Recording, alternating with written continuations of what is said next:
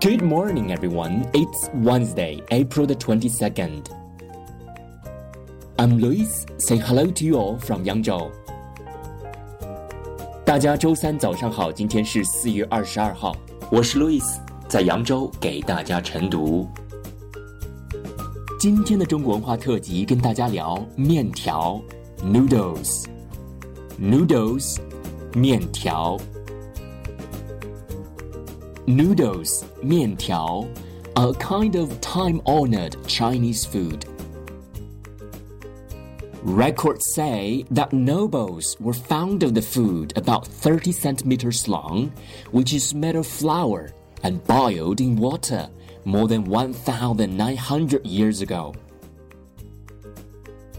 Mix flour with water and make the mixture into a paste, and then cut it into strips.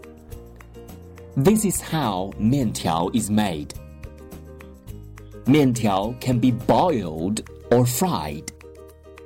Noodles in China also represent permanence.